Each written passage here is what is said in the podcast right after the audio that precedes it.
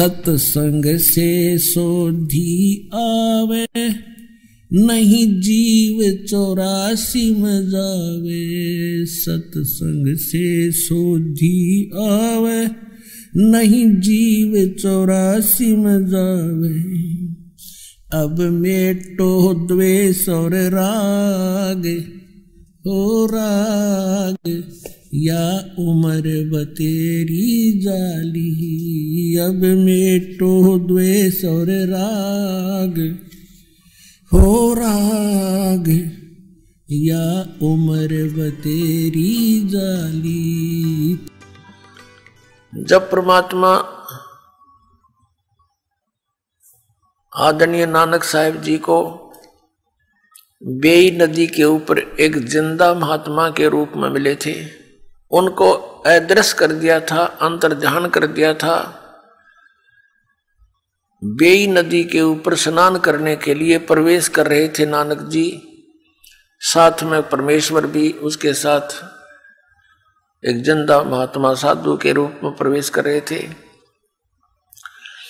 कुछ ही देर में क्या देखा कि वो छलांग लगा के जैसे दोनों ही और फिर दोबारा बाहर नहीं आए तो नानक साहब जी को मृत जान लिया गया। बड़ी खोज की गई, जाल डाल डाल कर दरिया को खोजा गया, लेकिन वो तो बहुत दूर जा चुके थे। उनके शरीर को, सथुल शरीर को परमात्मा ने कहीं छुपा दिया। आत्मा को लेकर सचखंड गए। वहाँ जाकर देखा कि ये पूर्ण परमात्मा अकाल मूर्त ये एक तेजो जैसे सतलोक है, ये स्वयं भी प्रकाशित है। पूरा तेजो में है और उस परमात्मा का शरीर भी तेजो में है। एक रोमकूप में करोड़ सूर्य मिला दे करोड़ चंद्रमा। इतनी रोशनी है उस परमात्मा की। एक रूप में परमात्मा अपने सिंहासन पर विराजमान थे। और दूसरे रूप में नीचे से ज़िंदा बाबा के रूप में ऊपर जा रहे थे, नानक साहिब जी को साथ लेकर। तब नानक साहिब जी ने देखा था कि ये है भगवान, ये है रब, जेड़ा तकत पे बैठा है। और ये नीचे से बाबा ज़िंदा जो आया है, कबीर ज़िंदा, ये कोई यहाँ का नौकर ना करोगा।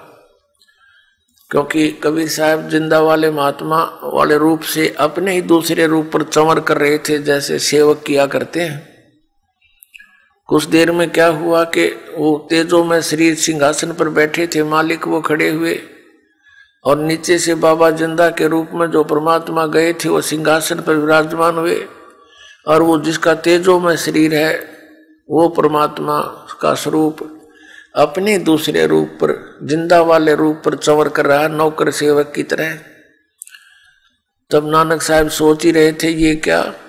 एक महात्मा के ऊपर और परमात्मा चवर कर रही है। इतना सोचा ही था, वो तेजो में शरीर, उस ज़िंदा वाले शरीर में समा गया। चंवर अपने आप ऊपर घूम रहा है। तब कबीर साहब ने उस परमात्मा ने कहा, था प्यारी आत्मा, तुम्हारे लिए मैं भटक रहा हूँ। तुम बहुत दुख पा रहे हो उस गंदे लोक में। जाके नानक साहिब की दृष्टि नीचे को कराई के देख, जहाँ तुम रह रहे हो। ये सतलोक में जाने के बाद ये ऐसा लोक दिखाई देता, जैसे कीड़े मकोड़े घूमते हो यहाँ पर। उस सतलोक के हंस आत्माओं की बॉडी को, की तुलना में हमारा ये नरक जैसा शरीर दिखाई देता है। उनकी दिव्य दृष्टि बन जाती है। और उनके, उनको हमारे शरीर के अंदर चल रहे ये जीवाणु भी नज़र आते हैं। कीड़े हमारे, पूरे ब्लड में कीड़े हैं, पूरे शरीर में कीड़े हैं। अंदर थूक भरा है गंद भरा है, पेशाब भरा है, और इसमें हम बैठे हैं, इस महल, इस इस महल में बैठे हैं। तब नानक साहब ने कहा था, भगवान, सचमुच वो तो बहुत गलत स्थान है। और कहा था कि अब मुझे वहाँ ना भेजो, भगवान, मैं तो छिक चुका हूँ उस लोक से। तो परमात्मा ने कहा था, नहीं, आपको जाना पड़ेगा और जब तुम यहाँ से गए थे सारे, बहुत भक्ति युक्त थे। अब वहाँ तुम भक्तिहीन हो गए, क्योंकि आप वहाँ पर किराए पर रह रहे हो। ये एक आपका जो है ना, यहाँ रेंट है। आपसे यहाँ मजदूरी कराता है उस परम पिता की भक्ति करवाता है, जैसी भी साधना जातम मार्ग में कुछ पुण्य परमात्मा के विधान द्वारा बताए जाने से मिलते हैं, जैसे वेदों की वाणी पढ़ने से ज्ञान यज्ञ हो जाता है, धर्म यज्ञ इसके साथ भंडारा कर ले, उससे हो जाता है। तो इस तरह की क्रियाएँ संत बताते हैं, भगत करते रहते हैं, लेकिन उसको ये यहीं समाप्त करवा देता है, स्वर्ग में भेज दिया। कि राजा बना दिया, उसके ऊपर टैक्स लगा रखा, इतनी कमाई मुझे मिलेगी। जो यहाँ का भगवान है। तो परमात्मा ने कहा था, आपको जाना पड़ेगा, और वहाँ सब पुण्यात्माओं को बताओ, आपके भाई बहनों को, कि जिनको तुम पूज रहे हो, वो परमात्मा नहीं है, वो मोक्षदायक नहीं है। जहाँ तुम रह रहे हो, ये लोक रहने का नहीं है। और मैं तुम्हारे साथ रहूँगा, प्यारी आत्मा, चिंता मत करना। वहाँ अकेला व्यक्ति संघर्ष नहीं कर सकता जब तक मेरा सहयोग नहीं होगा, क्योंकि वहाँ काल का भयंकर प्रेशर है। फिर भी प्रार्थना की, भगवान, जो आपका आदेश होगा वही दास को मान्य होगा, लेकिन उस लोक में जाने की रुचि कति नहीं। तो परमात्मा ने कहा था कि आपको जाना होगा और मैं आपको एक ऐसा मंत्र दूँगा सतनाम, जो दो अक्षर का इसकी साधना करने, इसकी भक्ति करने से सिमरण करने से आप शीघ्र उतने ही चार्ज हो जाओगे जितने यहाँ से गए थे। और उस भक्ति के बल से तुम वापस आ सकते हो, वैसे नहीं आ सकते। और फिर सार नाम दूँगा, जिसको आदि नाम भी कहते हैं। और फिर ये तीन मंत्र के जाप का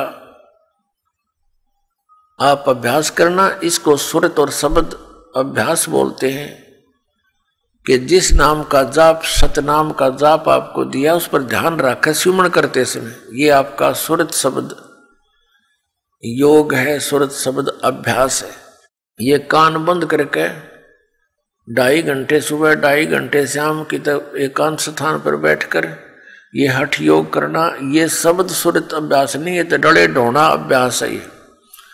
ये कोई भक्ति मार्ग नहीं है, कर्म है। फोड़ दिए इन्ना मारे, नकली गुरुओं ने नकली साधना, गलत साधना बताकर। तब नानक साहब जी से कहा था कि आप जाओ, लेकिन इस सतनाम का अभी किसी को बताना नहीं। और ये सतनाम जो इतना कीमती है, मैं आपको दूँगा आप बनारस में आना, काशी शहर में, वहाँ मैं पहुँचा हुआ हूँ, मैं वहाँ प्रचार कर रहा हूँ, आप भी मेरा साथ देना और वहाँ आ जाना बनारस में, आपको सतनाम दूँगा। और गुरु के बिना मोक्ष हो नहीं सकता। जिन ब्राह्मणों से आप शिक्षा ग्रहण कर रहे हो, इन पांडवों से, इनके पास वो ज्ञान है नहीं जो आपको दिखा दिया। ये सचखंड है, सतलोक है। ये देखो तुम्हारे भाई बहन किस प्रकार सुखी हैं, या कैसे घूम रहे हैं, कैसे ठाठ हैं। सभी वहाँ की आत्माएँ आकर के नानक साहब के चारों तरफ़ खड़े होगी कि तेरे भाग जागे, आपके भाग जग गए और आपको भगवान ले आए यहाँ पर। अब भूलना मत, मालिक को याद रखना। सभी आपस में बातें कर रहे हैं। तब क्या हुआ? तीसरे दिन, यानी परमात्मा ने सारी सतिथि से उनको परिचित कराया। ब्रह्मा, विष्णु, महेश के लोक दिखाए, काल का लोक दिखाया, वहाँ के धर्मराज का स्थान दिखाया, जहाँ वहाँ न्याय करता है ये बैठकर, और फिर नीचे छोड़ दिया। तीसरे दिन नानक साहब जी वापस आगे थे। वहाँ के जनता ने उनको मरा, जान लिया था, और वो सामने जब देखा तो खुशी का ठिकाना नहीं रहा था। उस, पहले वो नौकरी करते थे, सुल्तान पुर के अंदर एक नवाब की उसी दिन से नौकरी त्याग दी और परमात्मा से सतनाम प्राप्ति के लिए और प्रथम उदासी उदासी मीन संसार से विमुख होकर, संसार से उदास होकर के प्रथम यात्रा की थी बनारस की। तो रस्ते में इस ज्ञान से वो पूछने लगे, जिस भी साधु संत कोई मिलता है, एक स्वाभाविक है ये मालिक का दिया हुआ गुण अपने आप उत्पन्न हो जाता है। जिस प्राणी को ये ज्ञान परमात्मा का हो जाता है, वो प्रत्येक को समझाने की चेष्टा करता है। और जो संत होते हैं, उनसे अवश्य जाकर मिलता है। उनका झाड़ा लेने के लिए के पूछते हैं, ब्रह्मा, विष्णु, महेश के माता पिता कौन है? इन कख का भी नहीं पता। ये कहते हैं तो अजरो अमर है, सर्वेश्वर है, महेश्वर है। तो ऐसे करते कराते वो सबसे मिलते मिलाते वहाँ पहुँच गए बनारस में। और परमात्मा ने संकेत कर दिया था कि वहाँ मैं रह रहा हूँ और मैंने भी गुरु बना रखा है। गुरु बिन बात नहीं बनेगी। मेरे गुरु जी हैं रामानंद। और वहाँ मैं धानक का काम करता हूँ जुलाए का। अब नानक साहब जी, क्योंकि हम तो भगवान के सामने बालक ही हैं, अब उनके ये बात गले नहीं उतरी नानक साहब जी के कि भगवान दानक का काम करता होगा। लेकिन अविश्वास भी बच्चे को अपने माता पिता की बातों पर नहीं होता। अब उन्होंने सोचा भी, चलो बनारस तो चलना पड़ेगा, सतनाम भी लेना है, सत, सतनाम बिन मोक्ष नहीं। तो वहीं से कहने लगे थे वाहे गुरु सतनाम, श्री वाहे गुरु सतनाम वाहे गुरु अब आदरणीय गरीबदास साहिब जी ने कहा कि झांकी वेख कबीर की, नानक की तीवाह और वह सिखा के गल पड़ी कौन छुटावे था अब जैसे नानक साहिब जी ने कहा था वाहे गुरु वाहे गुरु वाह गुरु जैसे एक धन्यवाद कराया करते हैं ना, किसी की सराहना करते हुए। ये वाह शब्द ऐसा समझो। और सतनाम श्री वाहे गुरु यानी सतनाम मिलेगा। और सतनाम जिसने दिया, फिर उसके उसके ऊपर फिजा हो गए। ऐसा अनमोल धन मिल गया। लेकिन उनको ना कर दिया था कि सतनाम किसी को बताइयो मत। दे दूँगा तुम्हें, तुम्हारे लिए तो दूँगा, तुम अपना कल्याण करवा लेना। तो बनारस में जब पहुँचे, रामानंद जी से गोष्ठी की कि ब्रह्मा, विष्णु, महेश के माता पिता कौन है? अब नानक साहब जी को पता था कि जो इसका उत्तर देगा, वो उस संत परमात्मा से मिल चुका है। तो रामानंद जी ने बताया कि जो प्रश्न आप कर रहे हो इसका उत्तर तो परमात्मा ही दे सकता है। बाकी उनकी कृपा से मुझे भी पता है। वो परमात्मा यहाँ आए हुए हैं और यहाँ दुल्हा का कार्य कर रहे हैं।